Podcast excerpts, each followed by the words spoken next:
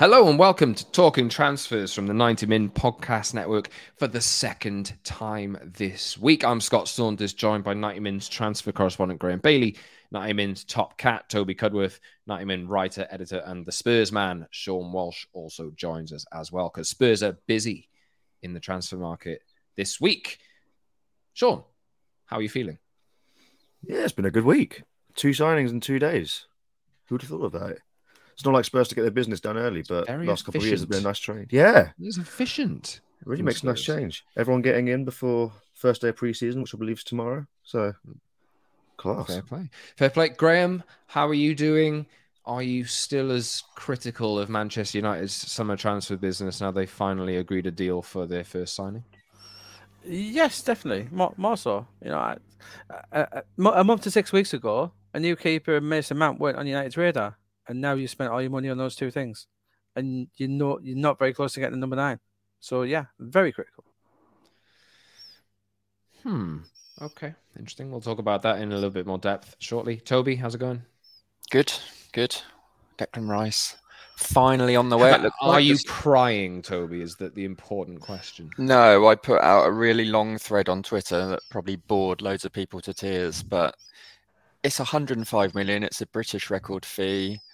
West Ham wouldn't have achieved anything that they've achieved over the past few years without Declan Rice. So I'm okay with it. He's got a fa- young family in London. He's going to Arsenal. I'm all- I'm all right. You know, we'll move on. Then the first, Toby, what's that great fact about West Ham and Arsenal? Declan Rice is the first player to move from West Ham to Arsenal. That's never happened before. That's staggering, isn't it? What? Yeah. Ever. It's staggering, isn't it? It's great stat. Wow.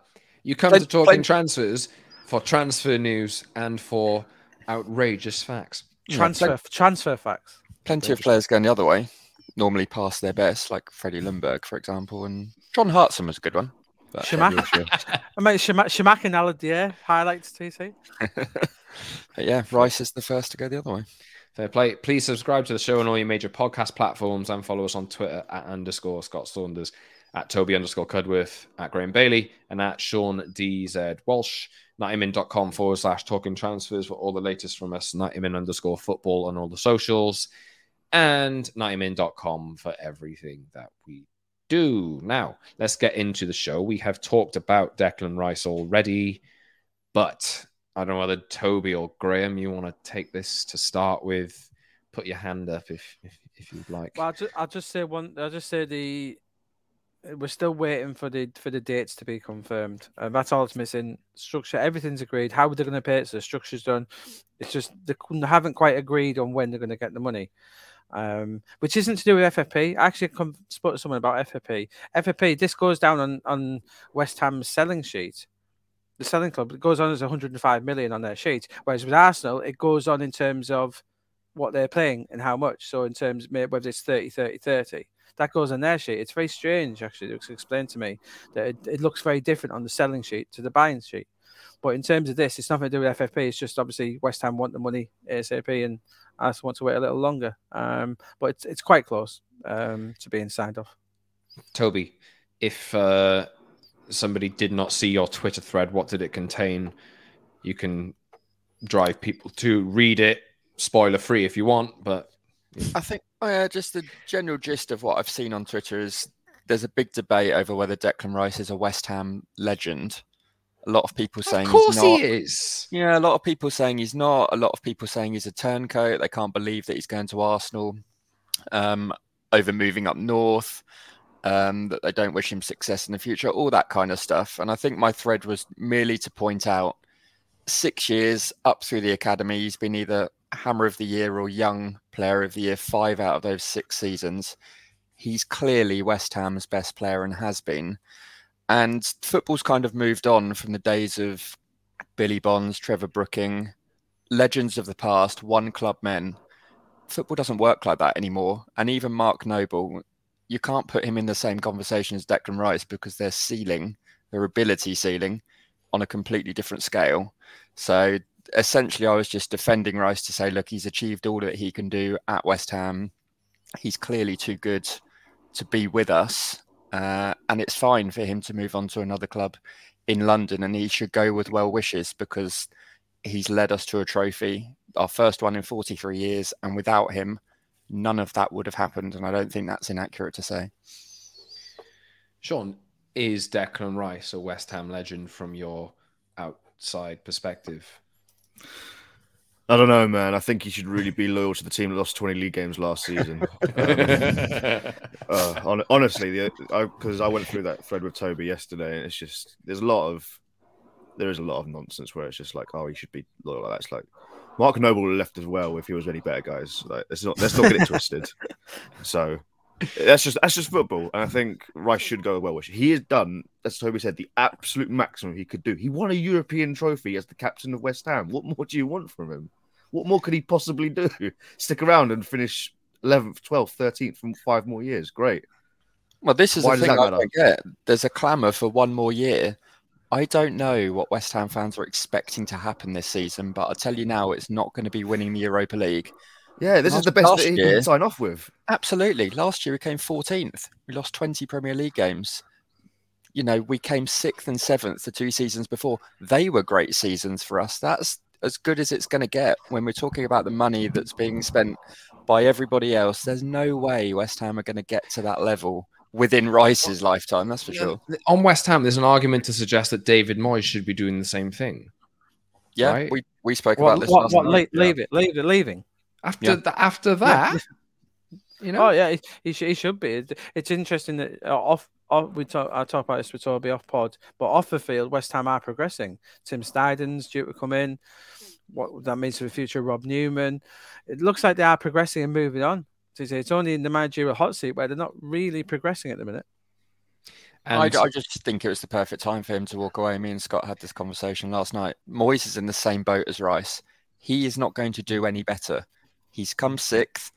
He's come seventh. We've got to the Europa League semi-finals, and now we've won the Conference League. Mm-hmm. That is the peak of what he will be able to achieve. And, and only a year left. And only a year left, TC. And there hasn't really. There's no no one clamoring for him to get another contract, is there? No, absolutely. Well, this is the thing. West Ham start next season a little bit badly, and it goes pear-shaped, and that's the lasting memory you have of it.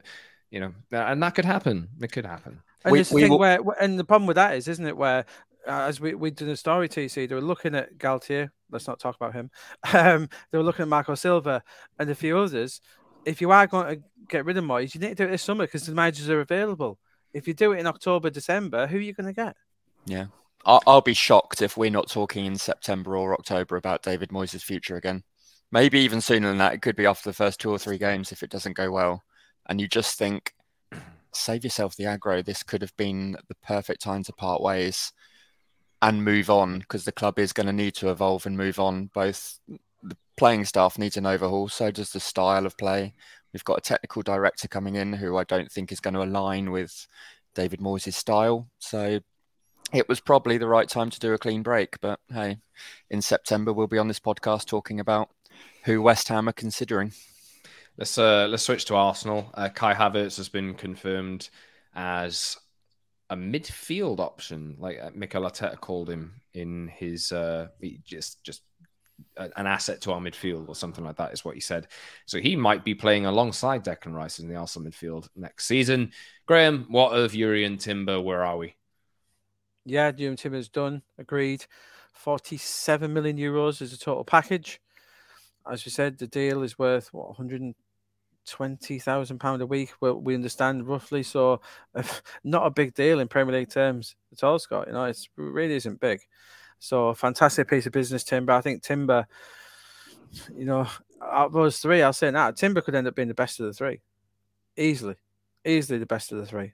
And in terms of value for money, he's already way ahead of the other two. So I, love Timber. I think he's great. I think he's one that Liverpool United will massively regret not doing. And uh, yeah, I lo- love him as a signing. I think he's great. Uh, one more question on Arsenal, Graeme. Is this it, or do they want more? I think they want more. Scott, what we're hearing, I think Thomas Partey will go to Saudi Arabia. I think Jorginho, that that domino effect we haven't seen in Serie A yet because we thought Rabiot would then key Milinkovic Savic, which then might let Jorginho. I wouldn't necessarily rule Jorginho going out. It's just that he's on so much money at Arsenal and what Lazio can do now, it's a massive discrepancy is what they Mhm. can do. So I wouldn't necessarily rule Jorginho out. I think Partey will go to Saudi. I wouldn't rule Arsenal out another midfielder. Be it, um, not, I think Caicedo will be Chelsea bound, but a, La- a Lavia, someone like that. I wouldn't rule Arsenal out getting another top class midfielder in. I, in fact, I'm bordering on being. I'll be shocked if they don't. And they do have. When's the transfer window close? Is it is it into September this year or is it August? I mean, um, they have two Because- full months anyway to do yeah, that. and right? Zach, and Zach has we forget Zach has gone. So Xhaka and Partey go, yes, Havertz has come in. He'll be. We know he's going to be midfield forward. He's going to be in that in that range, but he's going to be replacing Xhaka. But before all this, they needed another midfielder anyway. So Rice isn't really coming to replace anyone. They needed that anyway. So I think with Partey and Xhaka going, they're definitely room. And Lokonga, he won't be coming back. So I, I think they'll do another one. I do. Cool. Let's move on to Declan Rice's Bezzy. Uh, Mason Mount is on his way to Manchester United. We reported on Monday this week that obviously Chelsea rejected Man United's third bid of 55 million pounds, inclusive of add-ons, uh, which was made last Friday, a week ago. Chelsea countered that with a 58 million plus seven in add-ons offer. United were very much no, we're not making another offer but Chelsea were always willing to make a middle ground. We reported that on Monday. Chelsea wanted to hit 60 million quid, and United came back to the table eventually. I think this is one where both teams, in a sense, I, I think United maybe overpaying about 10 million for Mason Mount anyway, given his contract status, but you do just generally pay a premium on English players this is kind of one of those deals, Graeme. Do you think where United can say they won and they hit 55 and Chelsea can say they won and the deal will hit 60 with add ons? I think Chelsea can say they won. I agree with you. I just think United have overpaid. When you see James Maddison going for 40, is Mason Mount that much better? But it's, it's, horses for courses, you know. I think if United think they're improving, they're improving the squad. There's no doubt about that. Whether improving the starting 11, you could argue. Yeah, it's probably. I, I don't think they are improving the 11, but you know, you need you need that better squad. You said all last season, Scott, the squad wasn't good enough, so they're bringing it in.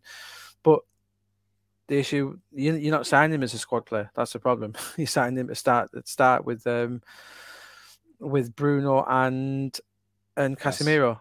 And I, Well, I, you- I, and then you do have Christian Eriksen as a rotation Yeah, option, which I is just a pretty think- good option. there's other options out there. You know, I just think I don't. I like Mount as a player. I do. I just think there's better fits for Mount and there's better fits for United. I just don't think they're together. They're the best fits. I think when you got Lavia and Caicedo out there, Scott, I just think they're the. Maybe better. that's not the way Erik Ten Hag sees the way his team playing. I yeah, I, but I agree with you. Where you're not going to get Casemiro isn't going to play every game. We're not through, if nothing else, through suspensions. He's not going to play every game.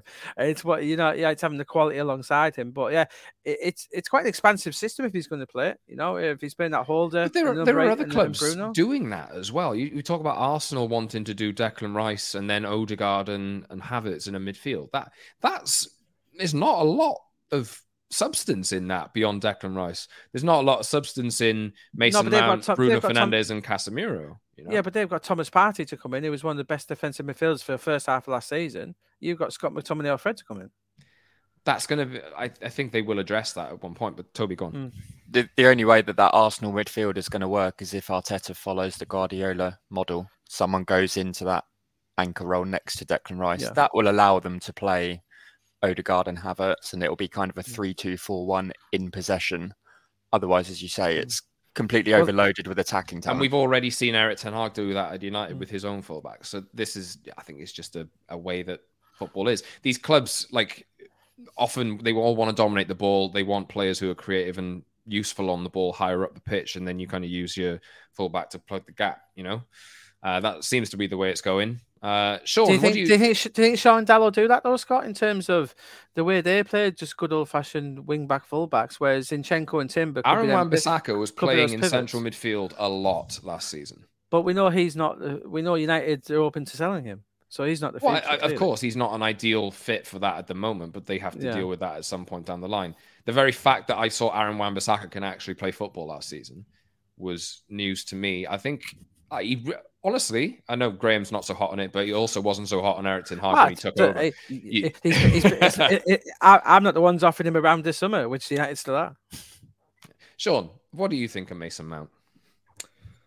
I like him. I like. I think he's a very kind of dependable player. I think if he gets a run of games, if he gets a chance to kind of prove his worth, then he'll be he's someone who could just play 50 55 games every single season for you i really like him in that kind of sense that was it i think i was on this pod recently we are talking about the chelsea midfielders they're losing all of them and how they're losing that continuity. And i think that that's something that mount is one of mount's strengths. He's so consistent. You know exactly what you're getting with him. He can play in all these different roles and all these different positions. Um, i do find it funny that even when Erik Ten Hag doesn't have a top target from the Eredivisie is someone that he knows of from the Eredivisie.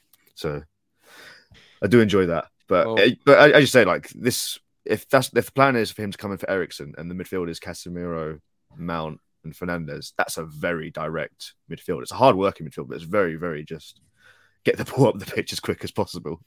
Yeah, it leaves I mean, Casemiro quite bare, Scott. Don't you think? It's like Mount does a lot. Casemiro has been quite bit. Cas- it leaves Casemiro more protected than he was with Christian Eriksen. I'll tell you that. Yeah, yeah. I, I guess That's so. the thing. You, you, get younger Eriksen basically.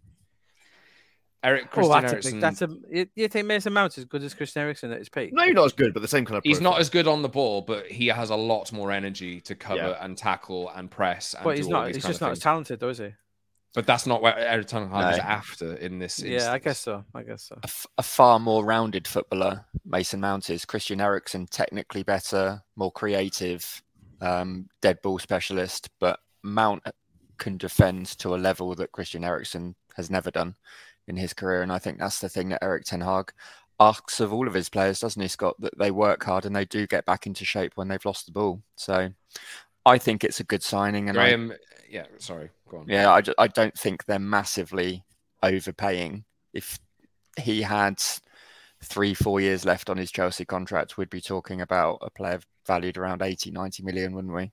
In terms of talent. So I think it's a good deal. It is worth saying that Graeme's natural state towards Manchester United currently is skeptical and that has been the case ever since. I, I, I, I, do, I do accept that, and I'm just a bit annoyed at United for not for not bringing Frenkie De Jong to the Premier League, who I was, who I desperately. Graham, the ownership is still unsolved.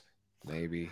You know Maybe, know. yeah. I'd love Frenkie De Jong to be in England, so I'm probably annoyed, more. I'm a bit annoyed at United for not. Would not it. even yet, shock yet, me if yet yet. uh, I don't want to talk about Frenkie De Jong again. Anyway, uh, let's talk about the goalkeeper because David De Gea is out of contract today as we record this. We have not, as, as I understand this, Graeme, we have not heard a decision on what he's going to do.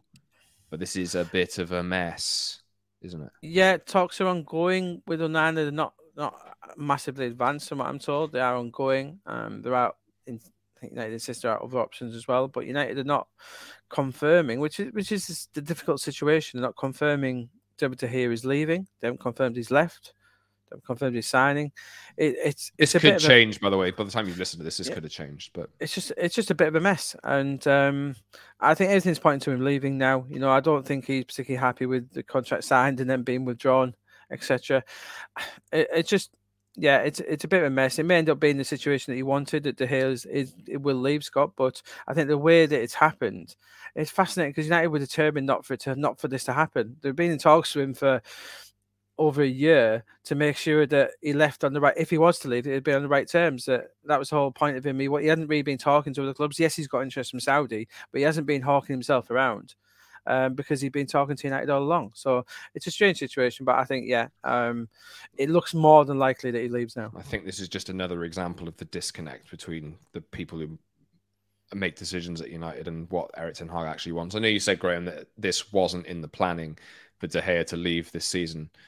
But to me, looking at United, they have six to eight positions they need to alter and change, and they're kind of interchangeable depending on the situations of the players concerned. So I think that's kind of what we're seeing here. And I've always I've always maintained this is a natural point for David De Gea to leave. They have messed him around. There's no question about that. But yes, David De Gea has offers from Saudi Arabia. As we record this, we do not know what he's happening, but he's out of contract today. He could take his time. He could make a decision today. We don't know. That is a live situation. Andre Onana as well. There's just nothing concrete, Graeme, currently. Um, no, no, they are talking. They are talking. Just not. It's not on the brink of being done. It's not. It's not advanced talks. We would say the two clubs are talking. Um, Onana, he's spoken to United as well. His people have spoken to United as well. There are others in the conversation. We know Diogo Costa's been offered again. David Raya, the Brentford keeper, has been offered again. Someone who United have always liked David Raya, to be fair to him. We talked about him a few months ago.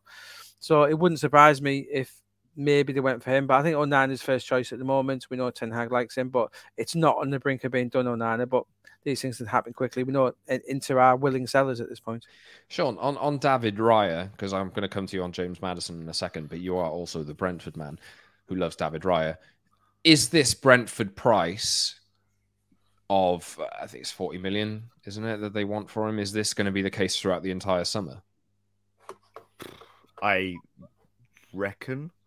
I think there is a chance that it gets to like the last week of the window and they're like, it could be 20 plus 20, 30 plus 10, something like that. But Brentford have always been hard sellers. I thought that, was quite intriguing that Spurs tried to go toe to toe with them and thought they could do it. Um, it wasn't going to happen. I would say, I think I said this on a recent edition of the pod or on the What Night pod. Um, the Spurs pod. I, the Spurs, pod, yes. Um, that I think Raya is probably worth 40 mil to Spurs I don't think he's worth 40 mil to United because that just brings a whole different set of pressures. And I think the things like his height, for example, that would be scrutinized so much more. You look at every single mistake that De Gea has made gets overblown. And I'm very critical of him, but I think that every single one is just like, it's so out there, it's so obvious. It's similar with Kepa at Chelsea. When you're at those bigger clubs, you can't get away with not saving a goal that maybe you could have got a hand to or something like that. I don't think that that is maybe the one that United should go after. I think that Onana stick with the proven choice, stick with someone that Ten Hag knows. I think Onana should be the one. If it is the prices aren't too far apart, I, I think that it's worth paying a little bit extra to get that assurance. Tell us about Spurs, Sean. Uh, James Maddison is in and announced him really fast, didn't they? Mm, really fast. Well, we report on Monday. I think we said on the, f- the first pod this week. We report on Monday that Leicester were going to bring down the asking price from 60 mil. In the end, uh, gets done for 40 plus five.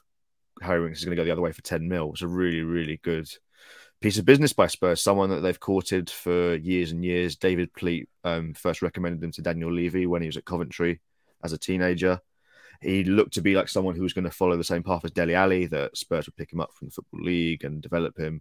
It never really happened, but he's since gone on to become a really good Premier League player, England international.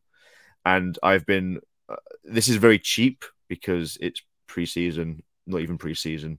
There's nothing, nothing's happened on the pitch yet, but I have been completely kind of swayed by the Spurs PR so far this summer. I think Ange Postecoglou talks a really good game. I thought Maddison's first interview, which came out last night, was just ticks all the right boxes. So they're going in the right direction. It's very refreshing to hear just enthusiasm about Tottenham again, rather than just the usual.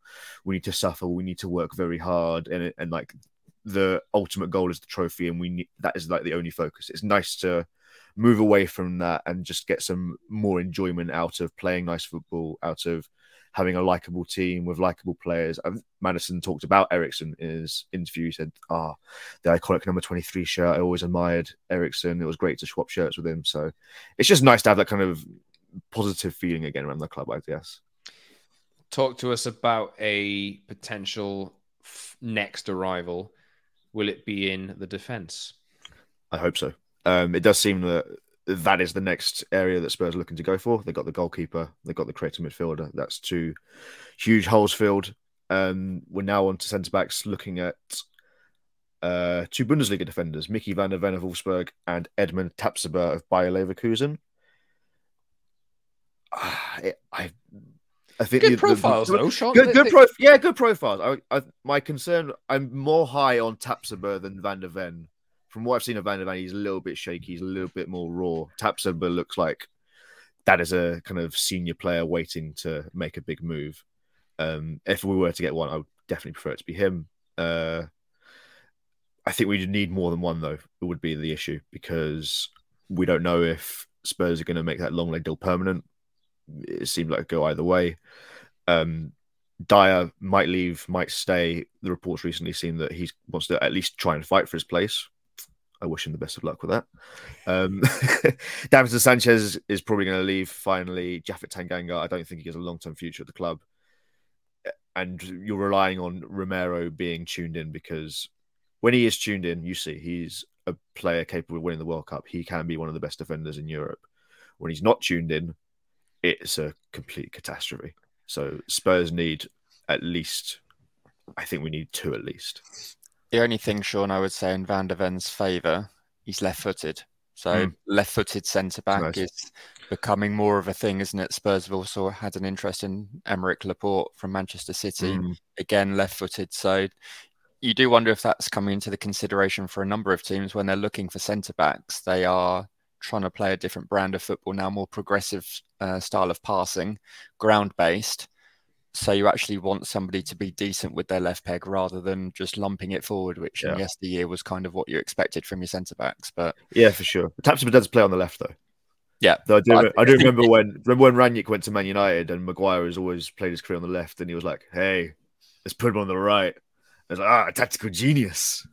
I think if anything, it's showing now that the modern day centre back needs to be able to play on both sides and needs Yeah. to be both footed because that helps you be identified as a potential transfer target when teams are looking to fill a left sided centre back. That's a bit of a specialism now.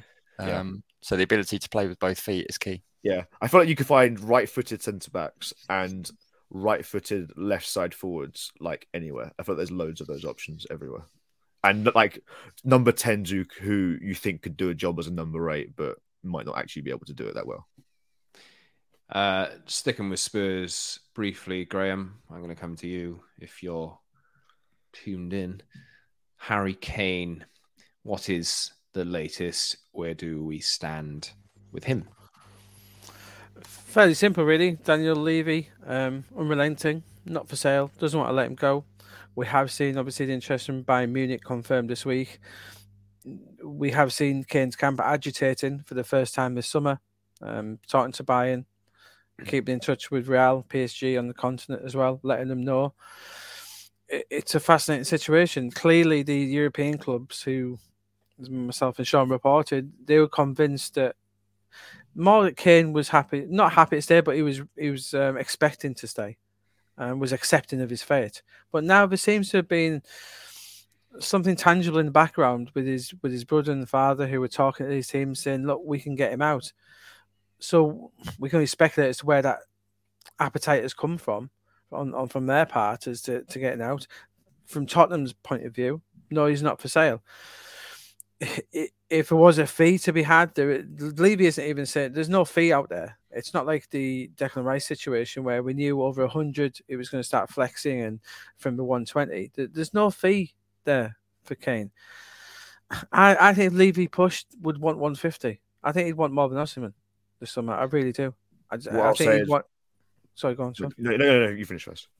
No, I think he'd want he'd want Mbappe type money. I really do think that. And I think one thing I will say about Levy is, would he?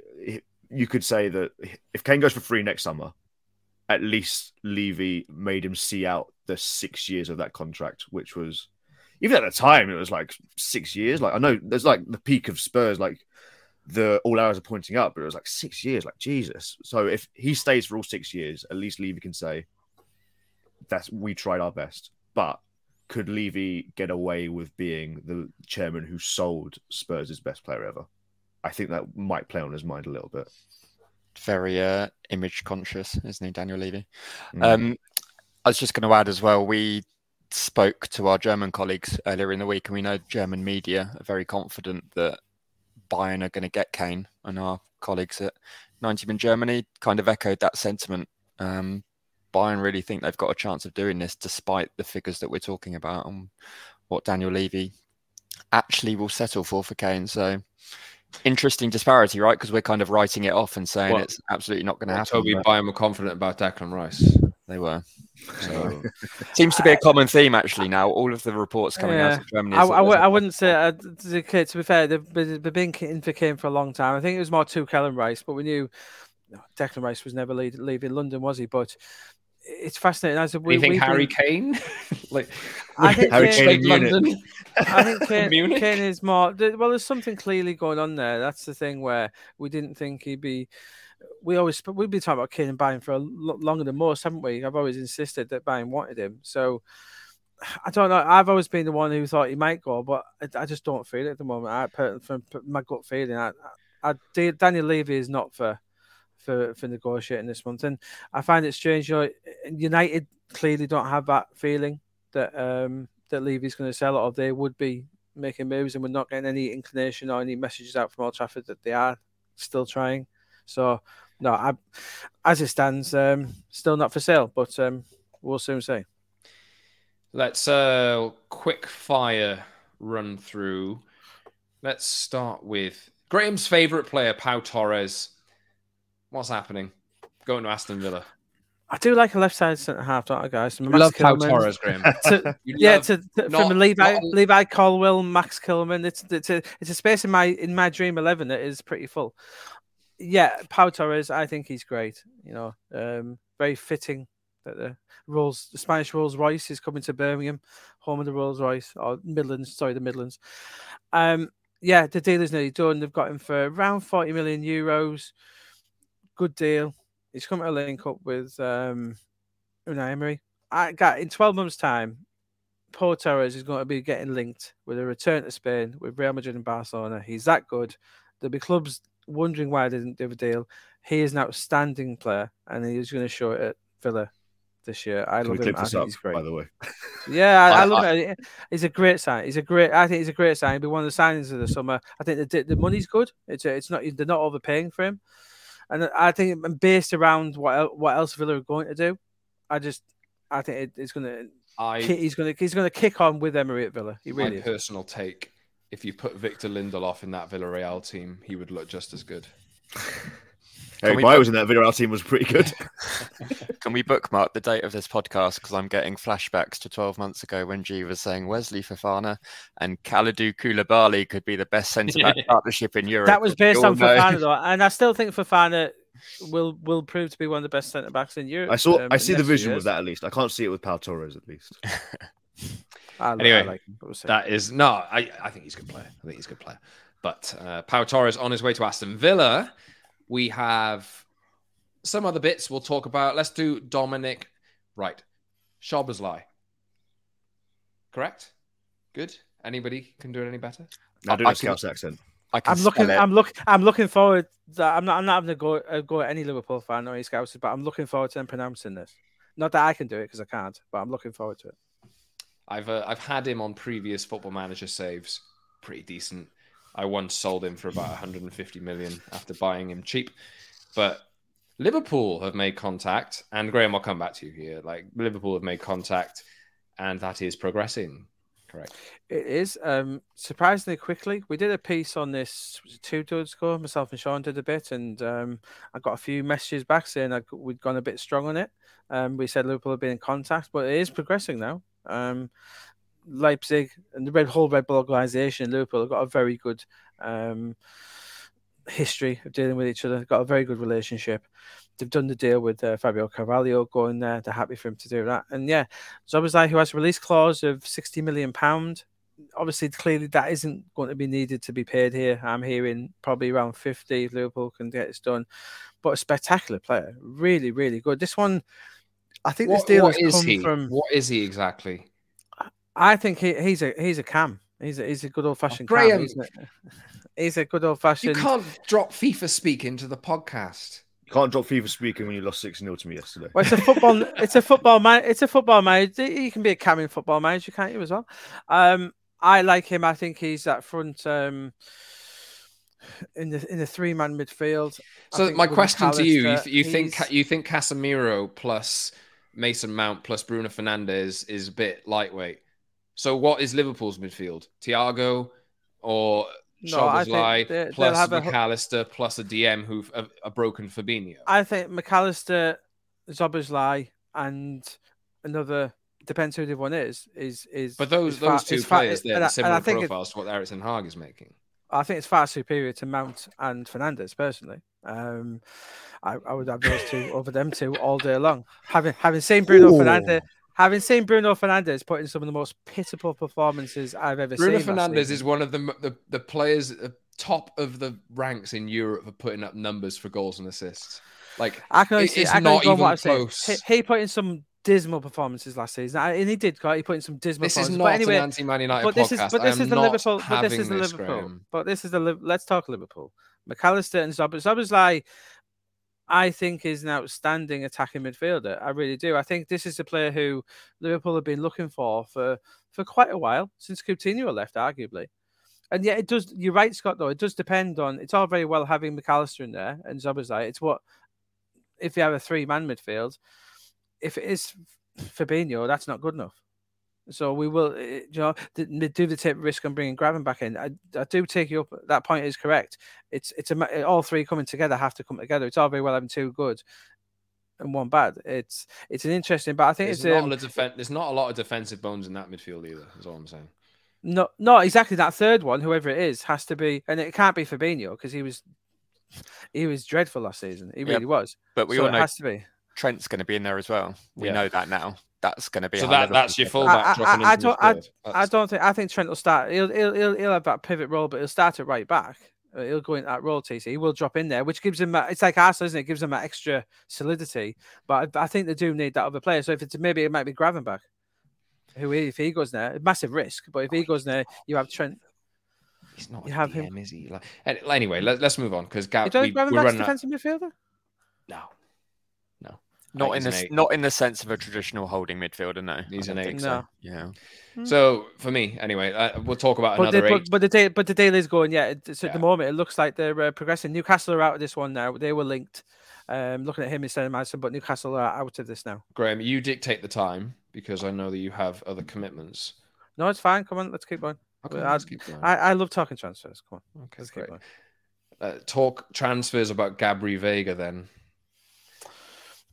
Interesting, yeah. We have put a story out today. Um, I do apologise when in advance. I did get my super agents mixed up. I've got so many notes that I wrote George Mendes. I wrote George Mendes, and it's obviously Pini Zahavi. I know that. I, it wasn't my notes, but as as the guys have testified to in the office, my notebook is quite messy at times. So um, I do I do get confused. But anyway, these Chelsea, Liverpool, Man City, and Newcastle are all talking to the agents of Gabri Veiga. Gabri Veiga is available 40 million euros. We, we talked about this guy in January, I think, when he first really came on the radar. Outstanding season for a very poor Celta Vigo team. Um, well, maybe Rafa Benitez gets a chance to sell someone to his former club. Um, he's a wonderful talent. Barcelona really like him, but I don't think they're going to be pushing on from this season. So he's one to keep an eye on, guys. Chelsea like him a lot. Liverpool do. I think he's one who, if they came in, he'd be a pro- more of a project. Don't see him going in there starting for any of these Premier League teams. Let's say maybe Newcastle if they got him, he might be that number ten, possibly. But yeah, the interest is there. It's it's not an awful lot of money in Premier League terms, you know, under forty million pounds. So yeah, keep an eye on this one. There's a good chance he comes to the Premier League. Um, putting you on the spot here, Toby, but can you tell us about Riyad Mahrez? Riyad Mahrez was not amused at failing to play in the Champions League and FA Cup final. So obviously he's been a key player, hasn't he, for Pep in big games, kind of a, a Bernardo Silva figure in that role that whenever City have needed to get a result, Mahrez has tended to to be in the side and his numbers we spoke about as a team a couple of weeks ago are outstanding in the years that he's had at Manchester City, both in terms of goal output and assists. But he's coming towards the end of his Manchester City contract. He's got another year remaining. He's got interest from Saudi Arabia. Um, our understanding is that Al Ahli, one of the four PIF owned teams, have offered him a deal worth 45 million a year, which is obviously huge money. Um, he's not yet made a decision about what he's going to do, but I think there's every chance that he could move on from Manchester City this summer, um, which would be a blow to City because we still anticipate something to happen with Bernardo Silva, whether that be Saudi, Paris Saint Germain, or Barcelona. We've mentioned Saudi Arabia there. As we've been recording, we have had news through on Hakim Ziyech as well, who was on his way to Saudi Arabia, but now apparently that is not the case. Uh, Graeme. No, there's uh, mixed reportings coming from Al Nassr from from failing to sort out the last bit of his contract, so a failed medical. At the moment, it's off. Chelsea are saying to us that this could be resurrected. They could drop the eight million fee. You know, I, th- I think, I think it's one that might come back again. you know, because there's not many other options for him out there, as we've seen. And Chelsea are obviously desperate to get him off the wage bill. It's, it's, it's, I think it's more of a fly in the ointment for anything here. I think Ziyech will be going. Um, might have to find somewhere else for him. But yeah, it's one here where I think they might come back around the table uh, and get it done. Is it fair to say at the moment then that that deal is in the danger zone? it's a that's a brilliant link. Yeah, it is. It is. That's one in the danger zone. Toby, let's do irons in the fire to finish the show. Uh, Edson Alvarez and Harvey Barnes are, and Graeme's doing the iron sign. Edson Alvarez and Harvey Barnes are.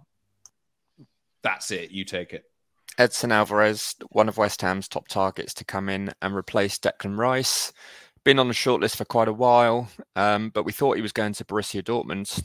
They were closing on a, a deal worth around 35 million pounds. That's Ajax's valuation, but that has hit a last minute stumbling block, and it appears now that Dortmund are going to go in the direction of offering Emre Can a new contract, and they're looking at Felix Nmecha as a potential transfer target instead from Wolfsburg. So, uh, you particularly like him, by the way? No, I like his brother Lucas. Oh, okay, right. Yeah, sorry. who scored 50 plus goals for me on Football Manager, but we won't digress. Um, so Alvarez not going there puts him back in the shot window for West Ham, and I think West Ham could move on this one. They're looking at João Palhinha, Kalvin Phillips, a number of others, but this particular player would represent probably better value for money for West Ham. And he's a player that David Moyes likes. David Sullivan likes him as well, which is, I think Graham would agree, it's not always the case that those two see eye to eye on on talented players, but they do with this one. So we anticipate West Ham might try to make a move on this, and they are making a move for Harvey Barnes. Um, talks advanced is how that's been described to us to join from Leicester City. Uh, Newcastle, Aston Villa have liked Barnes as well, but West Ham perhaps looking to steal in here and get a player that I think is arguably as as good as James Maddison or can be, uh, and certainly needs to leave Leicester after their relegation last uh, season. If you have Jarrod Bowen on one wing and Harvey Harvey Barnes on the other wing, hmm. real, real, yeah, real pace. Good. And I think Harvey Barnes is a great David Moyes kind of player. If West Ham are going to continue playing the style that they do, two wingers who have got the ability to get in behind and score goals is a it's a huge upgrade on Said Benrahma, who looks good, uh, brilliant in flashes, but can also drop a four out of ten stinker every now and again. And he doesn't have the same output as Barnes, who got double figure Premier League goals last year, and crucially is two footed, can cut inside or drive to the byline. Um, so really exciting potential sign in there. That was your irons in the fire section. We also crammed in a danger zone reference. Thank you, Sean. And uh, thank you for listening, everyone. That is it, unless anyone has anything to add on today's show. Talking transfers. We'll try and do it twice a week. This is the second one that we've recorded this week, but we are in the midst of the transfer window and we feel like there's enough to talk about to warrant two shows a week currently. So we'll see you early next week, likely Tuesday, for more talking transfers. And you can follow us all on social media. The Twitter is at underscore Scott Saunders, at Toby underscore Cudworth, at Graeme Bailey, and at Sean DZ Walsh. 90min.com forward slash talking transfers for all the latest on the website about the stories that we've talked about today and all the stories we'll talk about and report on over the weekend. And beyond that, 90min.com for all the general latest from the website, 90min underscore football on all the social channels for 90min themselves. From Graeme, Sean, Toby, and me, Scott. Thanks for listening, everyone. We'll see you soon for Talking Transfers.